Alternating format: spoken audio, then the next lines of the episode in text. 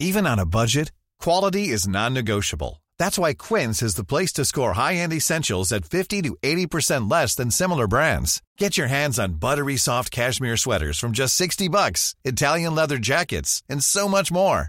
And the best part about Quince, they exclusively partner with factories committed to safe, ethical, and responsible manufacturing. Elevate your style without the elevated price tag with Quince. Go to quince.com/upgrade for free shipping and 365-day returns. Cool fact, a crocodile can't stick out its tongue. Also, you can get health insurance for a month or just under a year in some states. UnitedHealthcare short-term insurance plans, underwritten by Golden Rule Insurance Company, offer flexible, budget-friendly coverage for you. Learn more at uh1.com. This is it. The time has come. Saturday night's all right for fighting. Him down. Get in the ring and go the distance with Fight Night with Adam Catterall. You're better than that! On Talk Sport.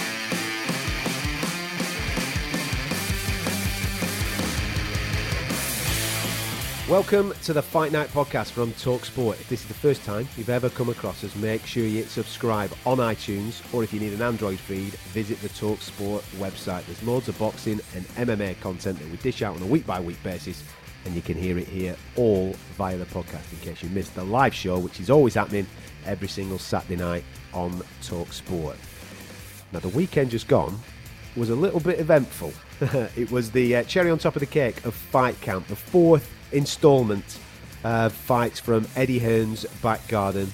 The heavyweight contest between Dillian Whyte and Alexander Povetkin was the main event. If you don't know the result, and I'm sure you do by now, because the result of that fight went round the world within seconds, here is our instant reaction during the fight. Bear in mind, we're doing a radio programme talking about several things going on from the world of boxing. The monitors are on in the background of Dillian Whyte, Alexander Povetkin, as they enter the fifth round. Speaking of heavyweights, just want to give you a little bit of an update. They've entered the fifth round at Matchroom Square Garden between Dillian Whyte and Alexander Povetkin. And in the fourth round, Dillian Whyte had Povetkin down twice. Caught him. You think it was with a... Oh! Dillian Whyte's been knocked out. Wow. Dillian Whyte has been knocked out by Alexander Povetkin. And I mean out. Wow. After that sensational fourth round, I did not see that. Oh, my days. Oh, my days. Alexander Povetkin has just knocked out Dillian Whyte. In the fourth round, Dillian had Povetkin down twice, rocked him. He had him in a right mess. And then all of a sudden, in the fifth round, Povetkin's come up and he's landed an uppercut, which has wiped Dillian Whyte clean out. He looks. Wow. Is he up? Is he sat down? Is he there? He looks like he's sat down. Oh, my days. That's... I did not see that coming. After the fourth round, there was no way that was on the cards, but this is heavyweight boxing, ladies and gentlemen, and Povetkin has landed a massive left uppercut on the whiskers of Dillian Whyte, and he has been cleaned out. We will keep you up to date with that and the developments. That's our question for the night. Gone out the window, isn't it? Jeez, man, what a shot that was. There's no more talk of Dillian Whyte fighting Fury or... We'll come back to the UFC in a minute. There's no point in going on with the UFC. Boys, we'll come back to the Stipe Miocic and DC chat in a moment or two. But that has just put a massive...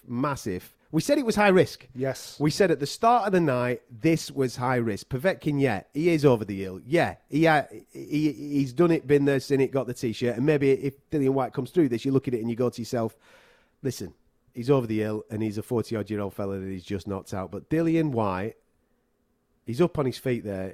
He's, Dave Caldwell is obviously just tending to him at this moment in time, and he's just touching gloves with Alexander Povetkin. He doesn't know what day it is still. He doesn't. He's out. He's absolutely in a different world right now. But that, again, we said this was risky. We said this fight risked everything that Dillian Whyte had worked for over the last 2 to 3 years, and now it's gone.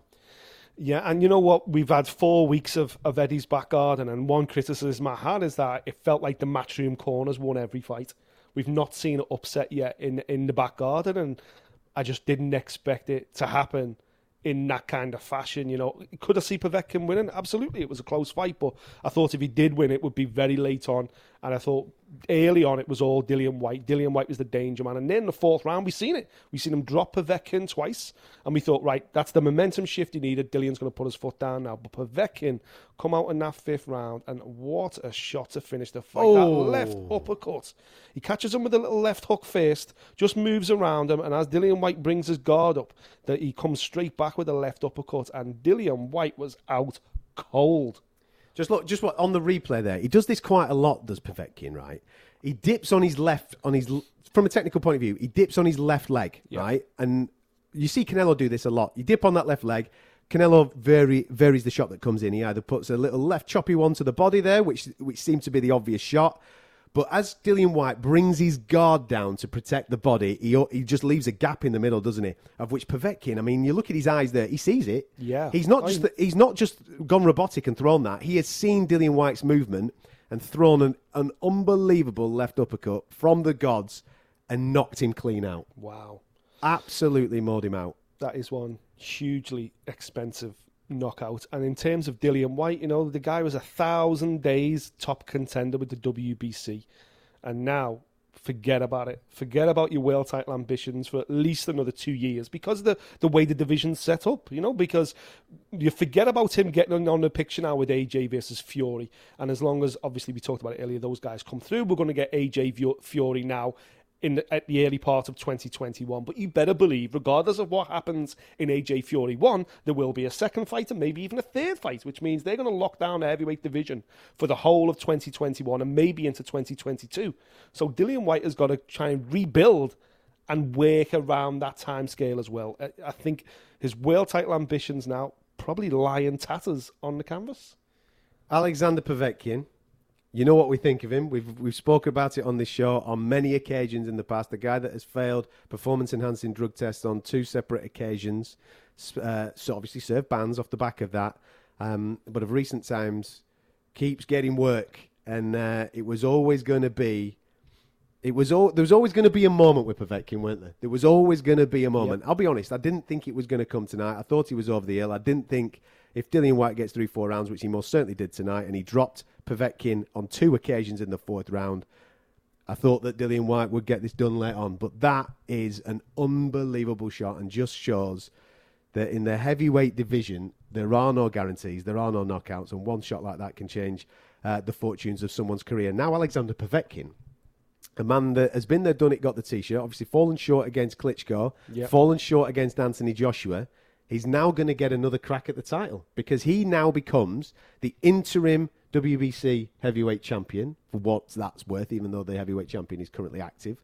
And he is now the mandatory challenger to Tyson Fury, Deontay Wilder 3. The winner of that, according to Mauricio Sulaiman, let's see how forthright he is in coming. Well, we are talking about the president of the WBC, and he does make it up as he goes along, let's be honest. And he probably will make it up as he goes along with this one, because Povetkin isn't the guy that has been over 1,000 days #1 with the WBC. But as he said this week, Povetkin now will be the mandatory challenger for that fight. Yeah, in theory. And, you know, it's not like it was a close points decision or anything. That was a conclusive knockout. You know, Dillian Whyte has just been absolutely laid out on the canvas, and, you know, the WBC now have got to try and back up those words, but there won't be any call for that now. There won't be any call. Nobody wants to see Fury versus Povetkin unless you've got a Russian passport. Now the narrative continues that we get that all-British fight between AJ and Fury, but you better believe this is a disaster for Matchroom. It's absolutely potential career ender for Dillian Whyte, just because that road back to a world title would be so long and so hard for Dillian to get onto now. And we've talked about this in the past. How much will he now be kicking himself that last June he didn't take that fight against AJ for the 3 belts at Wembley Stadium? I'm just looking at the TV there.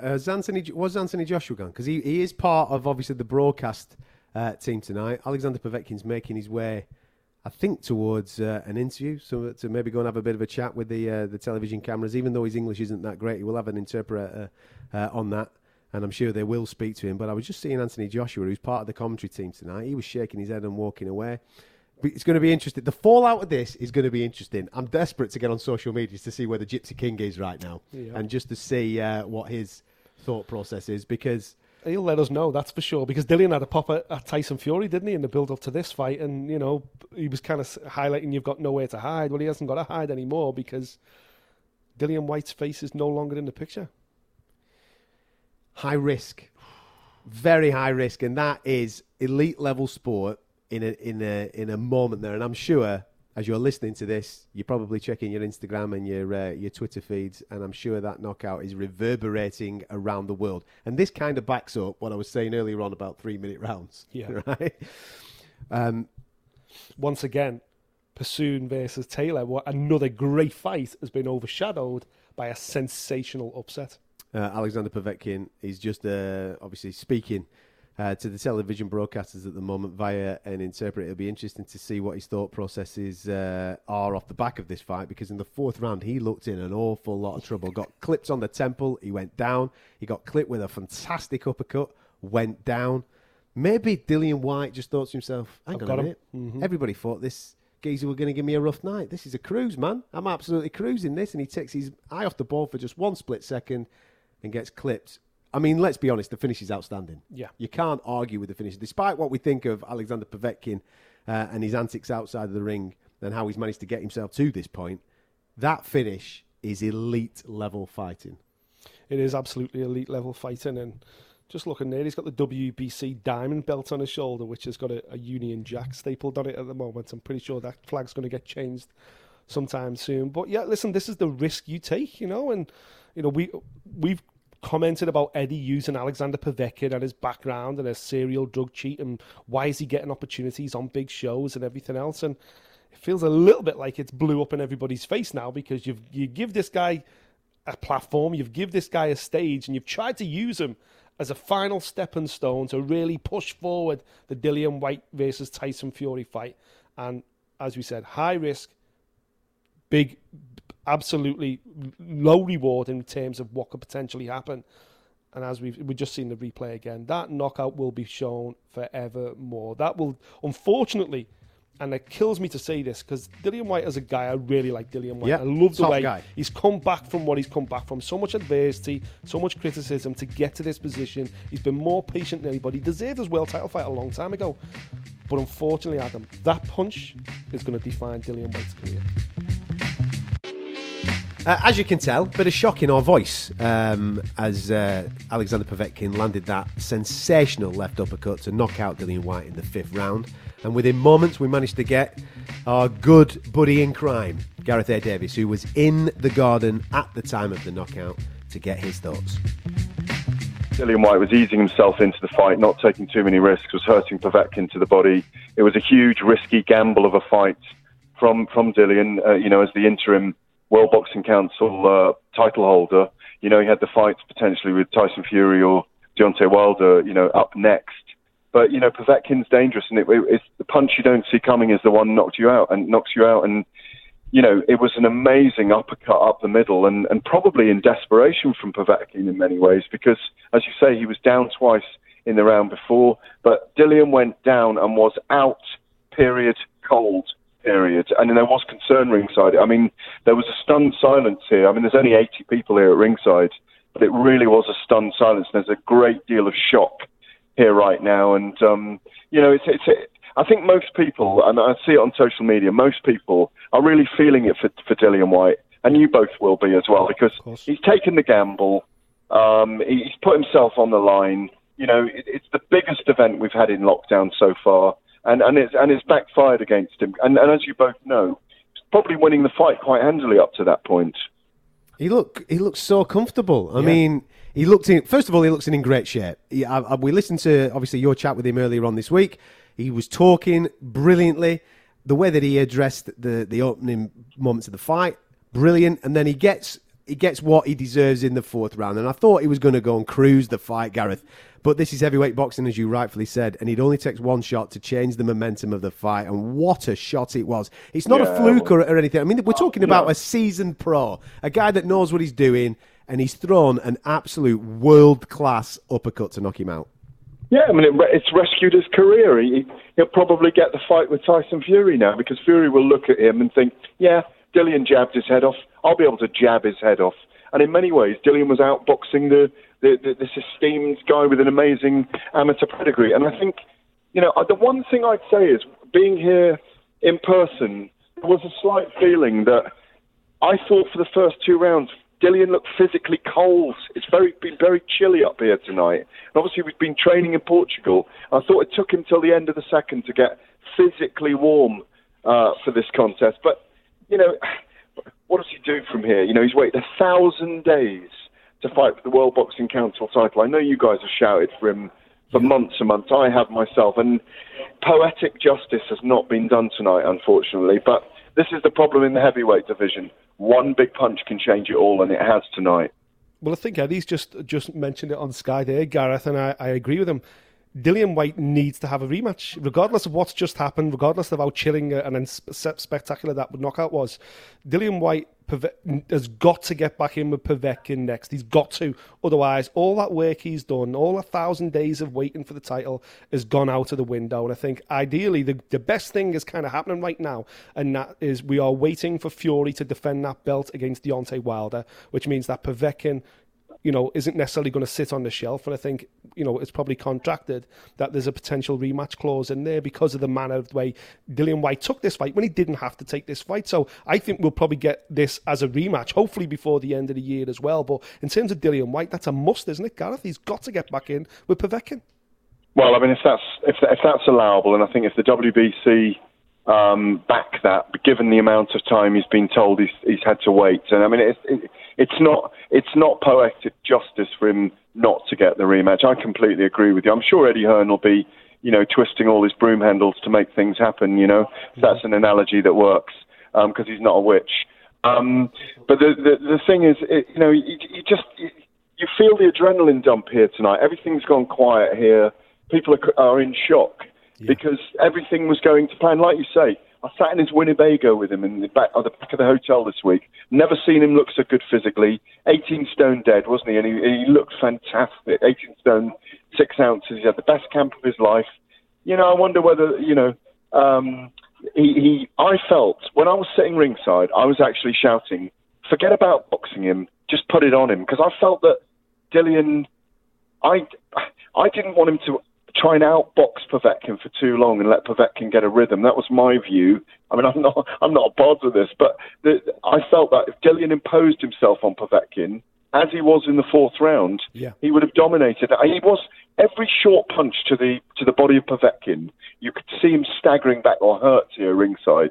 And exactly, and the jab was good as well. So I'm in shock myself. It's a very difficult one. It'll be a very, very tough few days for Dillian Whyte now, and I mean, well, we haven't seen Eddie Hearn yet because he's, as I say, doing the Sky interviews. But if he can manufacture the rematch with Alexander Povetkin in lockdown and get them at the Albert Hall or someone like that with a small crowd to fight, then I think we'd see some justice. I know Anthony Joshua's in the garden as well. It'd be great if you could grab him and get his 2 cents worth off the back of that as well, Gareth. But regarding Dillian's attitude, and yes, of course, the boxing Twitter community can be a very cruel place to live, and I'm sure that knockout will reverberate around the world. It'll be all over social media, and he'll be reminded and tagged in that video for some time to come. But he's got to take a lot of credit, as Dillian, as well. The attitude of actually getting into this fight tonight, where he knows it's high risk, his mandatory situation was sorted. For him to take a fight like this, where it's probably for less money, there's no fans in there, it is massive, risky business. For him to do this at this time for our entertainment, he's got to take a bit of credit away from that as well. I don't think, Adam, that Dillian Whyte will. Yeah, as you know, as like you say, the memes go out there of people's misfortune. But I don't think there's anyone in the boxing world, or Dillian's become a bit of a cult figure outside boxing as well. I don't think anyone will be chomping at the bit to try and chop him down anymore over the next couple of weeks. I think people do realise that here's a guy that has taken all the risks. He's taken a gamble. He's put it all on the line. And you can't fault him. He said he knew it was risky. They knew it was a 50-50 fight, or at least a 50-50 fight for the first 5 rounds. They felt he would impose himself on Povetkin late in the fight. I don't see any issue. And you know what? He'll be water off a duck's back to Dillian. He'll dust himself down. He told me earlier this week, he's been a risk taker all his life. He's been a risk taker since he was a little kid and didn't have food to survive on some days when he's growing up in Kingston, Jamaica. He'll be back. He's a warrior. He'll dust himself down from this. He's not going to feel great, nor his team. Who knows? We might even see him co-opt back to be with Mark Tibbs again, which I'd like to see him work together with again. And, you know, he'll be back. There's no doubt about it. We still want to see Dillian Whyte against Anthony Joshua again. I'd like to see Dillian Whyte against Tyson Fury at some point as well. And Deontay Wilder. He's got plenty of fights left because he's a box office name. What does that then do now for the development of this heavyweight division? Because we were all led to believe that he comes through this tonight, he moves on to get Wilder, Fury 3, the winner. That's the position that was being set up by Mauricio Sulaiman of the WBC. Obviously, that's not the case now. That position will go to Povetkin. Do you think Matchroom and obviously the guys at Queensbury and Top Rank will work now together, hopefully, in order to get us the super fight that we want, Tyson Fury and Anthony Joshua? Well, that'll all depend on the talks with Mauricio Sulaiman, as you say, and the World Boxing Council, you know, vis-a-vis Eddie Hearn and Frank Warren stroke Bob Arum as well with regards to Tyson Fury. I mean, we all know what we'd like to happen is either maybe Povetkin and Dillian Whyte fight again. That movement forward is held in abeyance for them to fight for the world title, and they just hold on to the interim. And we get... a fight with Tyson Fury, you know, by the end of the year or early next year with Deontay Wilder, and then they move straight on to the undisputed title with the winner of Anthony Joshua and Kubrat Pulev, which we're being told will all be at the end of the year as well. The trouble is with all of this, we don't actually know because we don't know if they'll stage these fights behind closed doors or with 2,000 people paying grandiose amounts of money for tickets. But ideally, that's what we'd want to happen now in that sequence I just said. And then Fury and Wilder fight late or middle to late summer next year, and then once again at the end of the year. So I'm sorry, Fury and Joshua late summer, and then towards the end of the year. That's what Eddie's telling me. That's what Frank Warren tells me. It's whether they can get this done or not, you know. But the truth is, at the moment, in these COVID-19 times, we don't actually know. I mean, we can speak about ideals all the time, but. You know, I feel I'm an adrenaline dump right now with Dillian losing like that. That's heavyweight boxing for you, isn't it? It's about knockouts. End of. It's about knockouts. Life is full of what-ifs. Some awesome. Like what if AI could fold your laundry? And some, well, less awesome. Like what if you have unexpected medical costs? UnitedHealthcare can help get you covered with Health Protector Guard fixed indemnity insurance plans. They supplement your primary plan to help you manage out-of-pocket costs. No deductibles, no enrollment periods, and especially no more what-ifs. Visit uh1.com to find the Health Protector Guard plan for you. Ryan Reynolds here from Mint Mobile. With the price of just about everything going up during inflation, we thought we'd bring our prices down. So to help us, we brought in a reverse auctioneer, which is apparently a thing. Mint Mobile Unlimited Premium Wireless. How to get 30, 30, how to get 30, how to get 20, 20, 20, how to get 20, 20, how to get 15, 15, 15, 15, just $15 a month? Sold! Give it a try at mintmobile.com/switch. $45 up front for 3 months plus taxes and fees. Promo rate for new customers for limited time. Unlimited more than 40 gigabytes per month. Slows full terms at mintmobile.com. There's never been a faster or easier way to start your weight loss journey than with PlushCare. PlushCare accepts most insurance plans and gives you online access to board-certified physicians who can prescribe FDA-approved weight loss medications like Wegovy and Zepbound for those who qualify. Take charge of your health and speak with a board-certified physician about a weight loss plan that's right for you. Get started today at PlushCare.com/weight loss. That's PlushCare.com/weight loss. PlushCare.com/weight loss.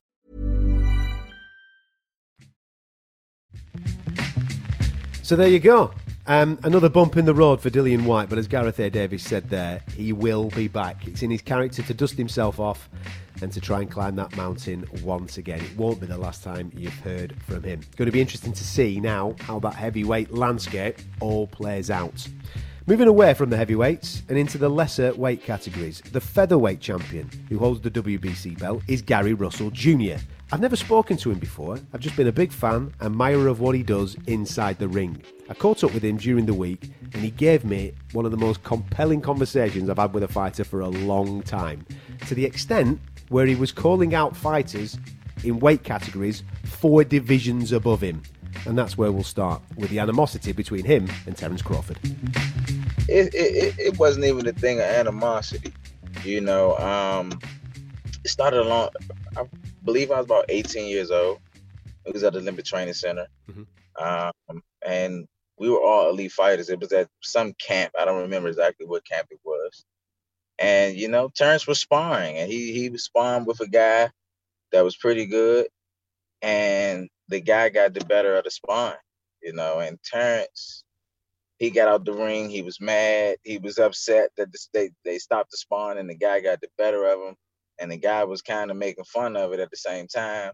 And Terence gets out of the ring. And I already had sparred. So I'm like taking my gloves off and kind of like unwrapping my hands. And he's like across the room from me, but I see him make eye contact with me. He was like, man, what you think about our sparring? He was running like a, right? I said, well, you were definitely more aggressive, but he was moving with a purpose. He was landing the cleaner and more effective shots. You know, he was moving with a purpose. He didn't like my response.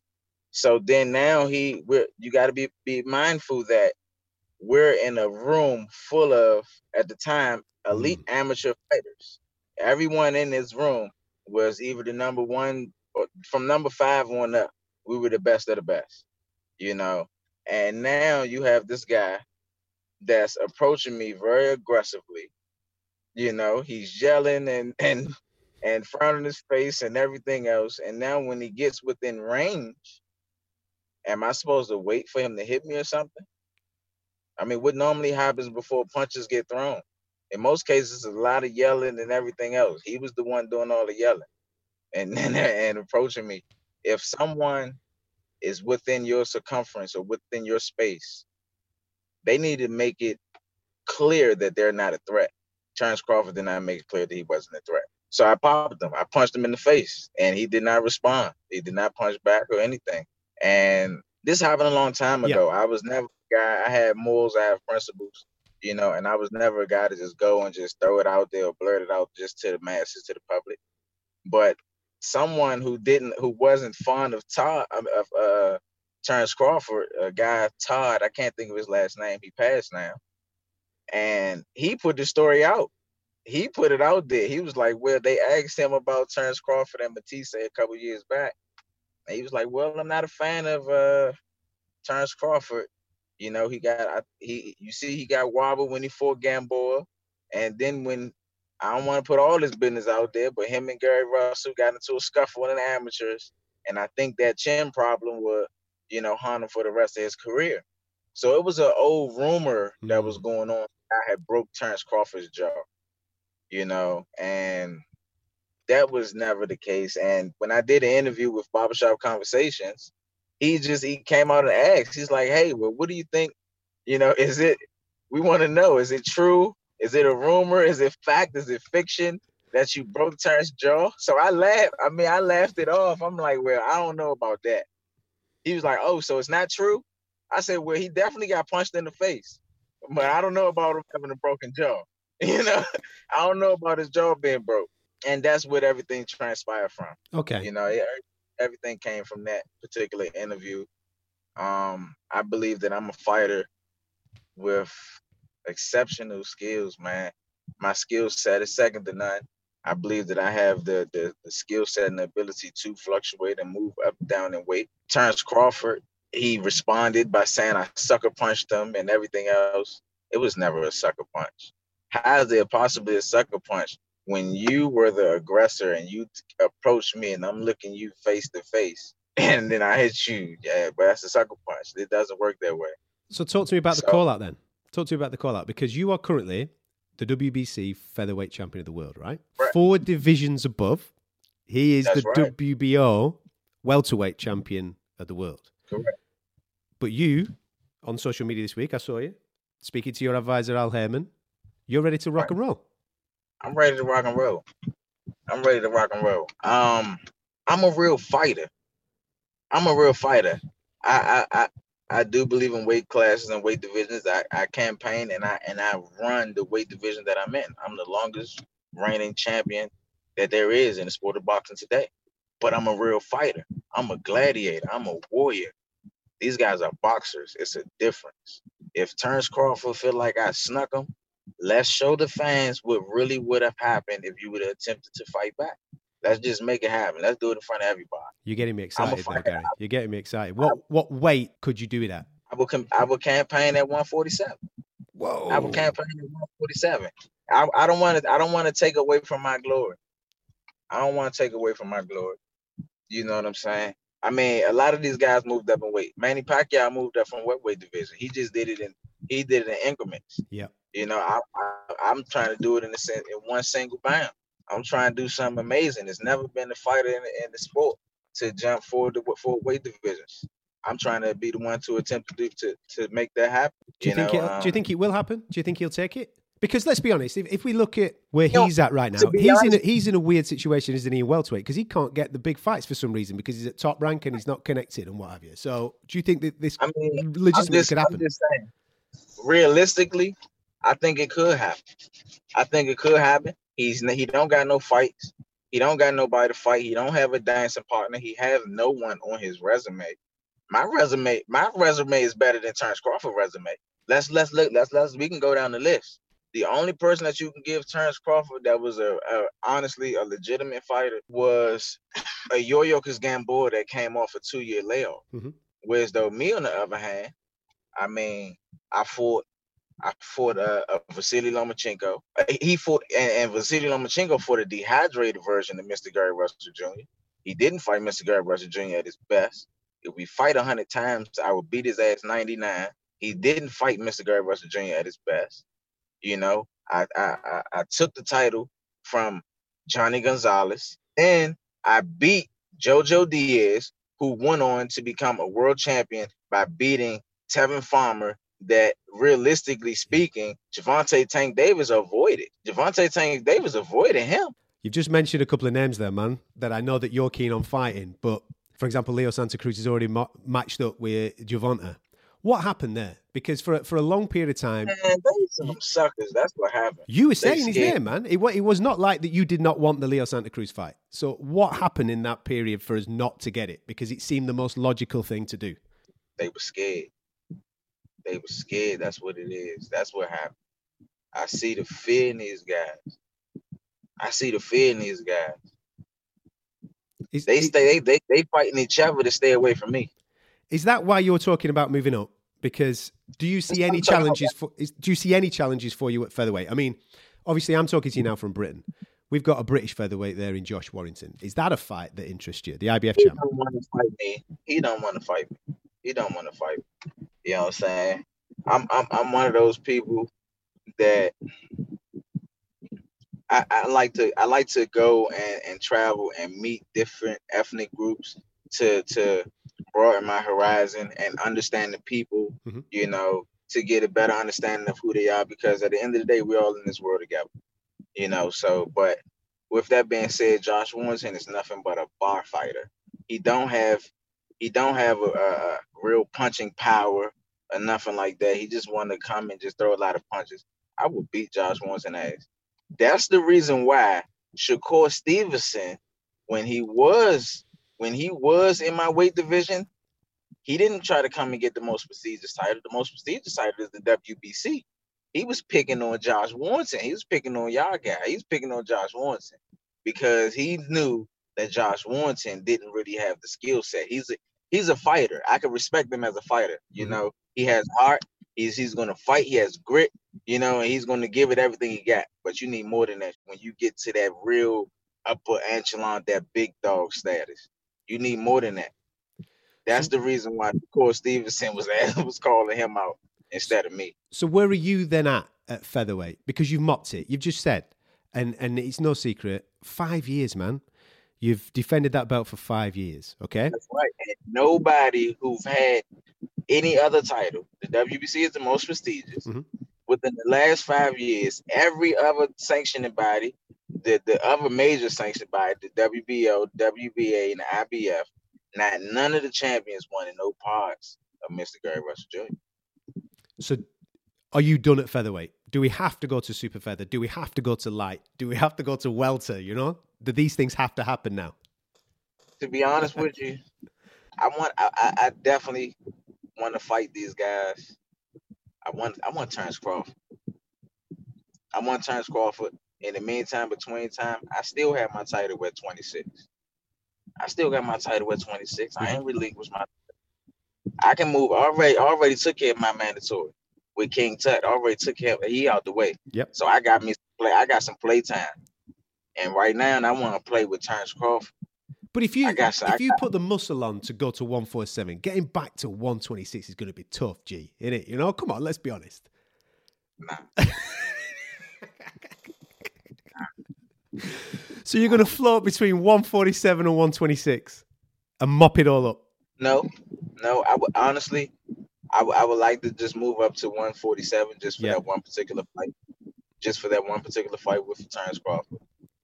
And then I'll go down, I'll move down to 35. Now I want to be at 35. Now you've got me giddy, right? Because 135, you look at those names. Leo Santa Cruz. Everybody that you going to mention, I want them. Gervonta, I mean, you and Gervonta would be amazing. Leo Santa Cruz is a fight we all want. I've been trying to play Gervonta. He been dancing around me, man. Like, he was dancing to the stars or something. I don't know. He been dancing around me like, I don't know. But he turned into a monster with Tevin Farmer and everybody else. I don't get it. These guys pick and choose who they want to fight. I'm a real fighter. I fight anybody that say they want to fight. I'm a real fighter. You know, a lot of these guys, they got a little talent and they got a little ability. I'm going to tell you the difference between me and a lot of guys. They even got into boxing because they just seen it and they liked it. Or maybe they got beat up before and they didn't want to learn how to defend themselves, you know.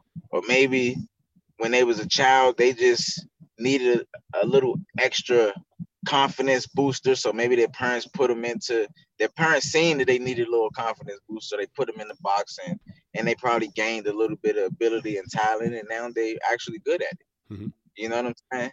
It was different on my behalf. With me, I was just aggressive. My parents, they needed to put me in some type of contact sport. They needed to put me in karate or football or something that I could just, I could let out my aggression. Boxing was the perfect outlet for me. I would love to do UFC. I love to do UFC. That's something that I would love to do. I'm that type of individual. I'm a real competitor. From your history, because I know about your boxing history, have you studied any other mixed martial arts? Karate, you just mentioned there, wrestling. Have you got any background there? No, yeah. I did some Greco-Roman. I did a little bit of stuff. It's a guy around our way named Lloyd Irvin, mm-hmm. and he got a gym. And I know him through a good friend of mine, and he does a lot of wrestling. And I was so good. A lot of the guys that's in UFC. Or some of the guys that's in UFC and stuff like that, they come to our gym and we work with them. You're good friend. Are you good friends with Cody Garbrandt? Is that right? That's right. You know, so we work with them on their stand up, and a lot of times when I wanted to do it, they was like, "Man, you're so good. You just got to learn how to just defend from getting taken down and learn how to get back up." I'm like, "Damn that! I want to know how to grab somebody. I want to know how to grab them and ball their ass up." I want to know how to grab them and ball their ass up. Show me how to do that. I don't want to show me how to choke somebody out. That's what you want to do. Show me how to do that. You're being serious as well, aren't you? You fancy a go at mixed martial arts. You fancy getting involved in the UFC. I can see on your face that you're being serious. You're not winding me up. Oh, yeah. I'm serious. I'm a competitor. I love combat sports. I love it. It takes a certain type of zeitgeist to even participate in these sports. Yeah. You know what I mean? I love it. Back onto boxing for a minute, because I'll come back to that UFC thing in a minute, mate. But when I speak to fans about you, they never obviously question the talent, because the talent is there. Everybody knows how good you are. One of the things that always comes back is inactivity. We only get to see you once a year, Gary. What's the story behind that? The story behind that is, one, a lot of the guys that's boxing isn't like you said. Everyone understands the talent. Boxing isn't about talent anymore. They turned into a popularity contest. You know, talent don't just sell anymore. It's a popularity contest, and I fight once a year because the sport. In my personal opinion, being a participating in the sport and also being a fan of the sport. Before I was able to participate in the sport, you know, I feel like it's getting watered down. The sport is getting weak. It's getting watered down. The best are not fighting the best. You have people that's picking and choosing who they want to fight. They're avoiding people. They letting people become franchise champions, so they are exempt from mandatory challenges. Like, what the fuck? That don't even make sense. We fighters. We supposed to fight. Like, let's fight. Like, I'm not understanding this. Like, maybe y'all should be in a different sport or something. So I fight once a year because none of the other champions is attempting to unify. None of the guys. Is that what it is? It's level of competition, because we know how good you are. We know what level you are at. So it's a level of competition thing. Yeah, a lot of these guys aren't willing to get in the ring and fight me. All the guys that you named from 126 to 135, none of them guys is in a rush to get in the ring with Mr. Gary Russell Jr. You got to pull the teeth to get these guys to get in the ring, but they supposed to be the best. Gervonta Tank Davis said he's the king of 126, the king of 130, and the king of 135. How could you possibly be the king? You never fought me. You danced around everybody else, but you ain't never fight me. But I'm the longest reigning champion though, and you never. At least I when I got my title, I got my title from taking it from the champion. Yeah, these guys they get vacant titles. These guys they fight for. They ain't never be the champion for the belt or nothing like these. You know, so I stick to fighting my mandatory challenges to the fans. Who don't know what that is. I'm not the number one in the weight division. I'm the champion. So I cannot be the number one. The mandatory challengers are the number one. These are the people who work their way up the rankings. They beat everybody, whoever they need to beat in order to challenge the champion. So basically, the people that I've been fighting are the next best guys to the champion. You know, so, and even those guys, my mandatory challengers, they are better skilled and better poised and seasoned as fighters than all the opponents that Leo Santa Cruz has fought, than a Gervonta Tank Davis has fought, you know, than a Terence Crawford has fought. You see, this year I got really excited this year, right? Because you normally fight in May. So when I saw you fighting in February, I was thinking, we're going to see some fights, man. This guy's chasing. He's chasing them all down. And then this crazy pandemic come and kind of threw everything out the window, man, you know? When do you want to be out next? I mean, you chase it. Listen, you've just said, Terence, we're talking. You're on social media. You're being active about it. The world's talking about this right now. So when do you want to make this happen? Do you want to make this happen behind closed doors? Do you want to make this happen when fans are back? When do you want to make this happen? I want to make it happen as soon as possible. I want to get it in before the year's out. Why not? He don't got nobody on his resume other than a 35-year-old Gamboa after a 2-year layoff. He don't got nobody on his resume. What you going to say, Josh Warrington? You going to try to give him? You can't even really give him that for real, realistically.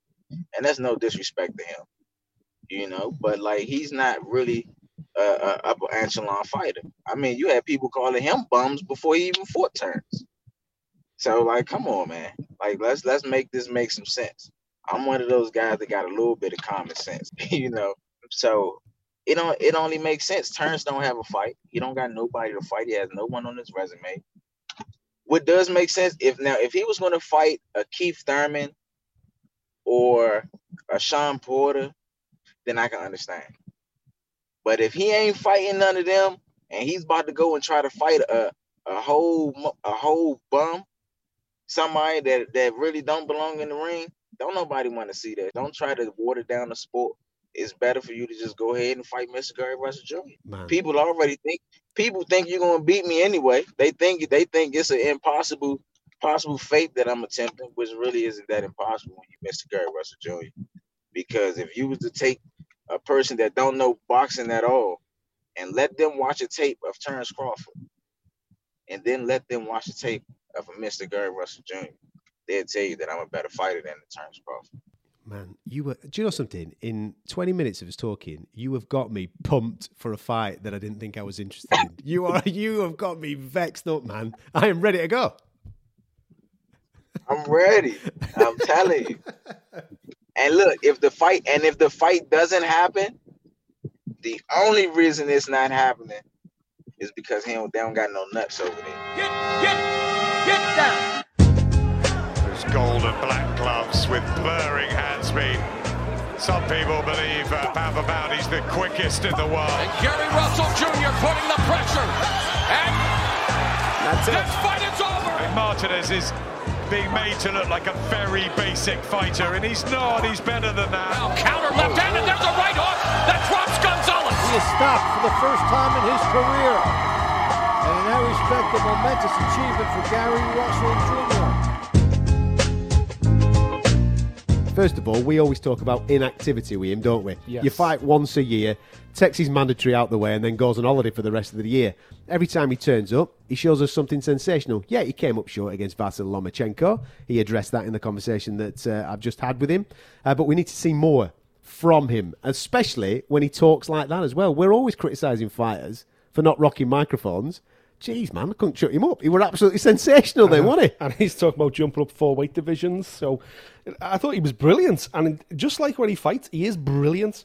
Once a year, he pops up to remind us all he's probably the best featherweight on the planet. Yeah. But then he disappears for the rest of the year. Yeah. You know, you highlighted it too, and then he's been world champion for 5 years. He's had 5 fights. Yeah. He's literally fought once a year, defended his world title, and then he absolutely disappears off the radar. He's got to be more active. He's got to get, you know, it sounds like to me with the Terence Crawford thing, you know, as outlandish as it is, moving up 4 weight divisions and everything else. He's just desperate to join in the top of the tree party. Well, part of the key to that is to be more active. If you defended your title 2 or 3 times a year, we'd all be getting excited about Gary Russell Jr. and we'd probably be talking about a Lomachenko second fight and everything else. But the guy literally raises his head above the parapet once a year to defend that belt, and he's just not active enough, which is a shame because when he's in the ring, he's magnificent. He's to his credit, over the last 18 months, I mean, I've seen a lot on social media of him trying to chase down Leo Santa Cruz. That is a super fight. Leo Santa Cruz and him would have been a super fight. But now we know that Santa Cruz is fighting at super featherweight against Gervonta Davies in that weird fight where there's 2 belts from different weight categories on the line at the same time. Lightweight and super featherweight. It's mad. It's absolutely crazy. Mm-hmm. But Santa Cruz is still the featherweight WBA champion, so it would have been a wonderful unification. That's not materialised. So that's maybe where we're at right now with Gary. Shouting and trying to make as much noise as possible. Now, we've had Josh Warrington on this show in the past. Yep. He says that he's shouting for these big fights. He wants the big knocks against Leo Santa Cruz and all this type of carry-on. Listen, I know it's a crazy time right now, and it's probably not the right time to do it because Josh would take a ton of fans to America. Yes. You could do Madison Square Garden, the main arena there for Gary Russell Jr., Josh Warrington, main event, let's rock and roll. That's a fight. Josh Warrington would take that fight and his fans would be well up for it as well. 100%. That's a fight to make. 100%. Rather than talking about jumping up 4 weight categories against Terence Crawford. Even though, when I started that conversation with him, I was dead against that fight. And then he's convinced me in a 20-minute conversation that I actually want to see it. Yeah, it's madness. But I'd much rather see a competitive unification clash at featherweight because I think they both deserve it. Josh wants it and he deserves it. I think he's earned the right for that. And Gary Russell Jr., we know how talented he is. We just need to see more of it. Yeah, and I think, listen, Josh is a big star here. He's got a huge following here. He's a stadium fighter because of that following he's got from Leeds. But outside of the UK, he's not a name. He's the danger. Yeah. He's a danger man because he comes, he throws everything at you. You know, he's fit as a fiddle. He's technically a lot better than people give him credit for. We've seen that against Carl Frampton. Mm-hmm. And what we're discovering now is he has got a dig as well. Early on, we questioned whether he had any power at all. And then he starts putting people away, and suddenly the fear factor starts running through people. And he was so quick there just to brush off Josh Warrington and focus on Shakur Stevenson, because Shakur Stevenson's a much bigger name in the US.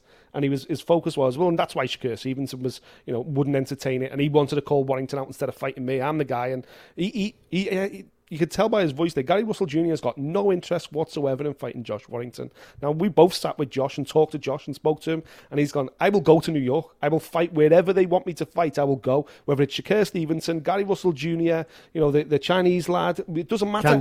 I'll go wherever you want me to go. I just want to unify these belts in this featherweight division to prove I'm the best. So we know for a fact that he would 100% take any of those fights. Gary Russell Jr., in calling out Terence Crawford and mentioning Shakur Stevenson's name, he's just looking at the bottom line. How can he get in a pay-per-view fight in the US, not with fighting a Josh Warrington, unfortunately? Too much risk. Do you want to see him against Terence Crawford? I do now.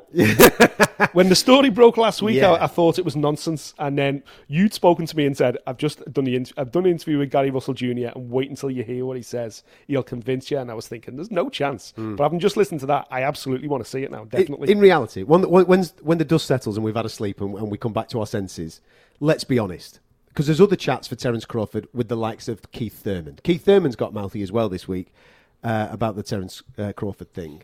That's the type of name that I want to see Terence Crawford in there. The whole point, and this is no disrespect to Gary Russell Jr., because I love it. I'm on board. Whenever he fights now, I'm on board that train, trust me. Next year. Exactly. I'm in. But hopefully it's featherweights and super featherweights that we're talking about. The whole point of Terence Crawford going to welterweight for me, after he mopped up at 140 and became the undisputed champion, was taking himself out of a comfort zone and challenging himself against the bigger guys. Mm-hmm. There's no challenge for him to take on Gary Russell Jr., even though the skill set is outstanding from Gary. Yeah. He's a lot smaller. So I want to see Terence Crawford and his skill set and his brilliant switch hitting against big dudes. And Keith Thurman, former world champion, big dude, that's the fight to make for me. Yeah, you're absolutely right. You know, it's a lose-lose situation if you're Terence Crawford. Why would Terence Crawford want to fight Gary Russell Jr., who's jumping up four weight divisions? Exactly. You know, okay, it's a bit of a spectacle, but it's a lose-lose. If he doesn't get him out of there in sensational fashion, people are going to question how good Terence Crawford actually is. So, and you're right, you know, Crawford's done exactly what Lomachenko done. Lomachenko's not a lightweight. Lomachenko probably doesn't cut weight at all to make the lightweight division. But he's moved up to the lightweight division purely to test himself, purely to add another weight division world title belt. And you know what? I think Terence Crawford, if anything, he would love to mop up at welter, and I think there's a potential to see him even go up to light middle, to super welterweight, just to end his career, put that final cherry on the cake and go down as one of the all-time greats, certainly of this era. But Gary Russell Jr. makes no sense for Terence Crawford whatsoever. But guess what? Gary Russell Jr. has been getting headlines all over the world. He's got on Talk Sport tonight purely and simply because he made that shout. And we are champions of fighters who rock the microphone and make their careers happen. Sensible then. Away from welterweight. Gary Russell Jr. You look around featherweight. Josh Warrington's a great fight. If we can make that fight, but we're living in these crazy times. So you might have to then look at PBC fighters, that's the same stable that Gary Russell Jr. is involved in. And you look a little bit further up that pecking order. The winner of Leo Santa Cruz and Gervonta Davies at the weight category above. Yes. Now that's the fight, isn't it? Tank Davis and Gary Russell is an absolute banger of a fight. And obviously I'm edging towards Tank coming through, first of all, making weight, and then obviously coming through the fight with Leo Santa Cruz. Absolutely. There's the exact fight right there, ready to be made. Shakur Stevenson's talking about moving up to super featherweight as well. So, that fight has certainly not gone anywhere either, but... Again, we just come back to the same thing with Gary Russell Jr. He's just got to get more active. It's all good and well talking about these fights, talking about moving up weight divisions, talking about campaigning previously for Leo Santa Cruz, and it not happening. There's a reason why it's not happening. You're not putting yourself out there enough. You're not fighting enough. But they're all great fights, and they're all defining fights for Gary Russell Jr. in his career. Told you, what a geezer he is. Sensational. He means it as well that he fancies the fight with Terence Crawford. Anyway, I personally hope that he gets one of those big unifications at featherweight, or maybe even the winner of Leo Santa Cruz and Gervonta Davies. Now, also in action at the weekend was Isaac Chamberlain. We've documented his story over the last 18 months to 2 years. It's been a long road back for this young man, and he managed to get himself a fantastic stoppage win on Saturday night. And immediately after that fight, he caught up with us here on TalkSport. Just a bit of relief, I worked hard to get to this point, there was a lot of work behind the scenes, and it's just my resilience, I think there's a lesson that could be taught here, in life, you never give up, you never give in, you just keep pushing no matter what, and eventually the time will come where you can show your skills. You know, it's been a long, long road. But, you know, I'm so, so grateful, you know, for Mid Tennessee, for Channel 5, for everybody. It's like a family. And I wanted to perform and be the best that I could be for them and for myself.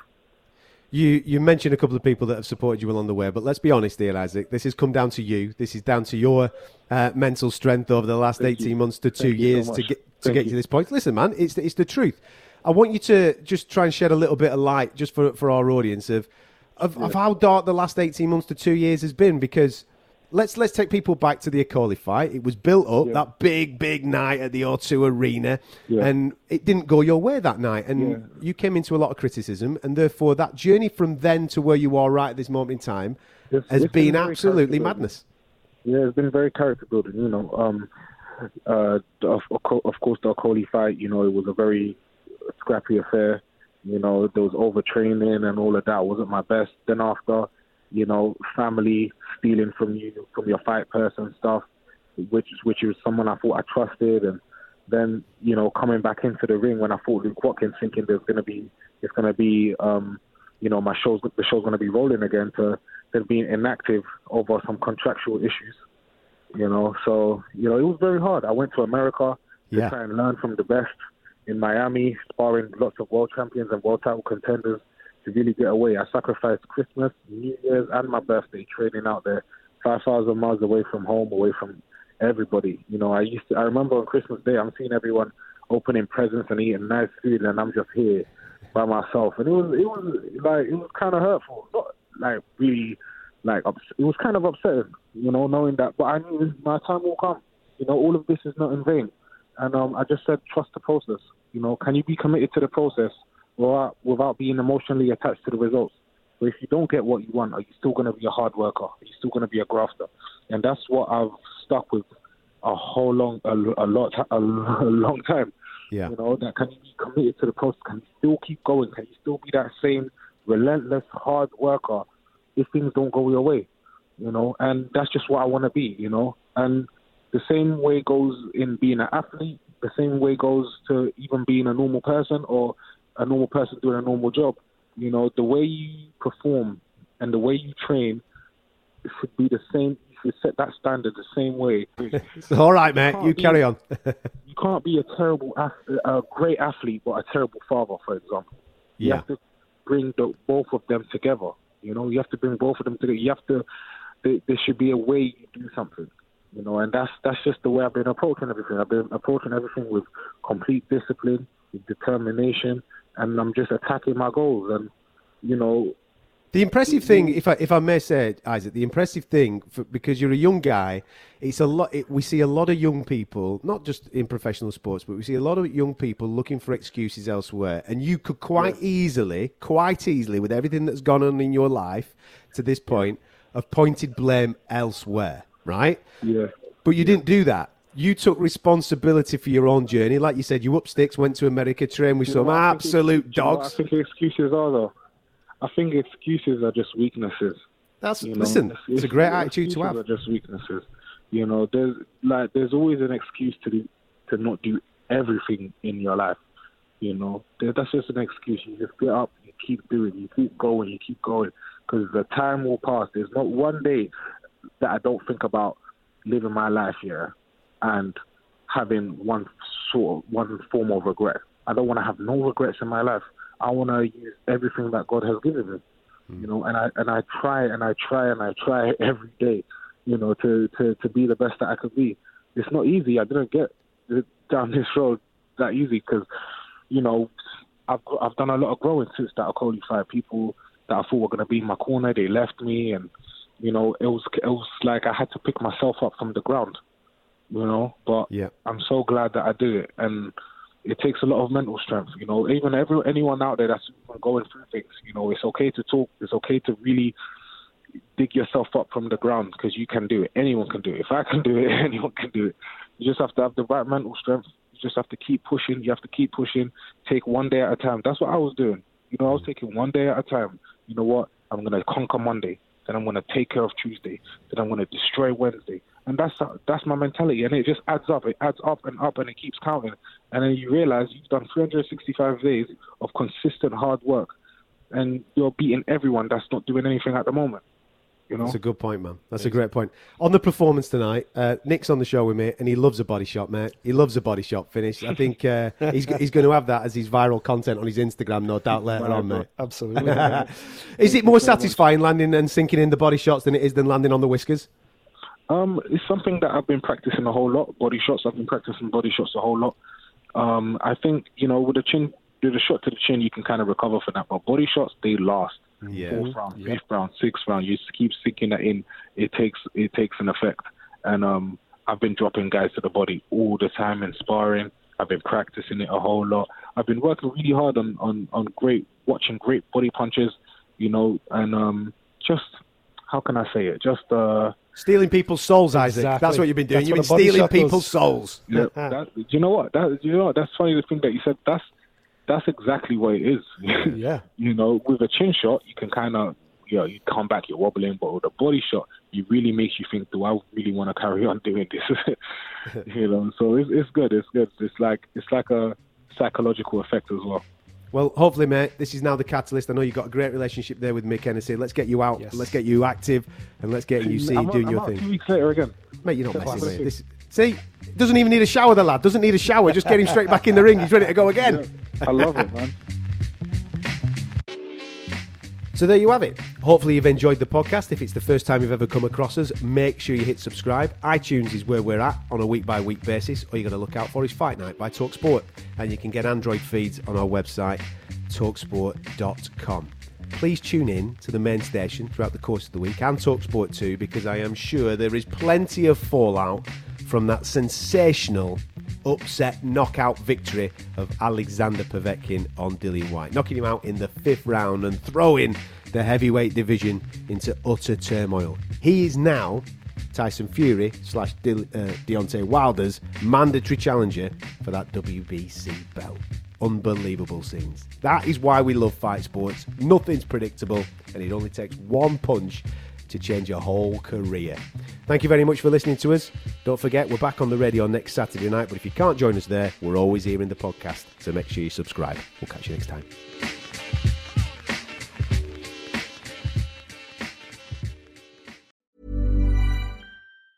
Planning for your next trip? Elevate your travel style with Quince. Quince has all the jet-setting essentials you'll want for your next getaway, like European linen, premium luggage options, buttery soft Italian leather bags, and so much more. And it's all priced at 50 to 80% less than similar brands. Plus, Quince only works with factories that use safe and ethical manufacturing practices. Pack your bags with high-quality essentials you'll be wearing for vacations to come with Quince. Go to quince.com/trip for free shipping and 365-day returns. My business used to be weighed down by the complexities of in-person payments. Then, Tap to Pay on iPhone and Stripe came along and changed everything. With Tap to Pay on iPhone and Stripe, I streamlined my payment process effortlessly. Now I can accept in-person, contactless payments right from my iPhone. No extra hardware required. What's truly remarkable is how I can cater to all of my customers' payment preferences, whether they're using cards, Apple Pay, or other digital wallets. Tap to Pay on iPhone and Stripe ensure a smooth checkout experience every time. And it's not just me. Stripe helps businesses of all sizes, from local markets to global retailers, scale quickly and stay agile. To learn how Tap to Pay on iPhone and Stripe can help grow your revenue and reach, visit stripe.com/tapiphone.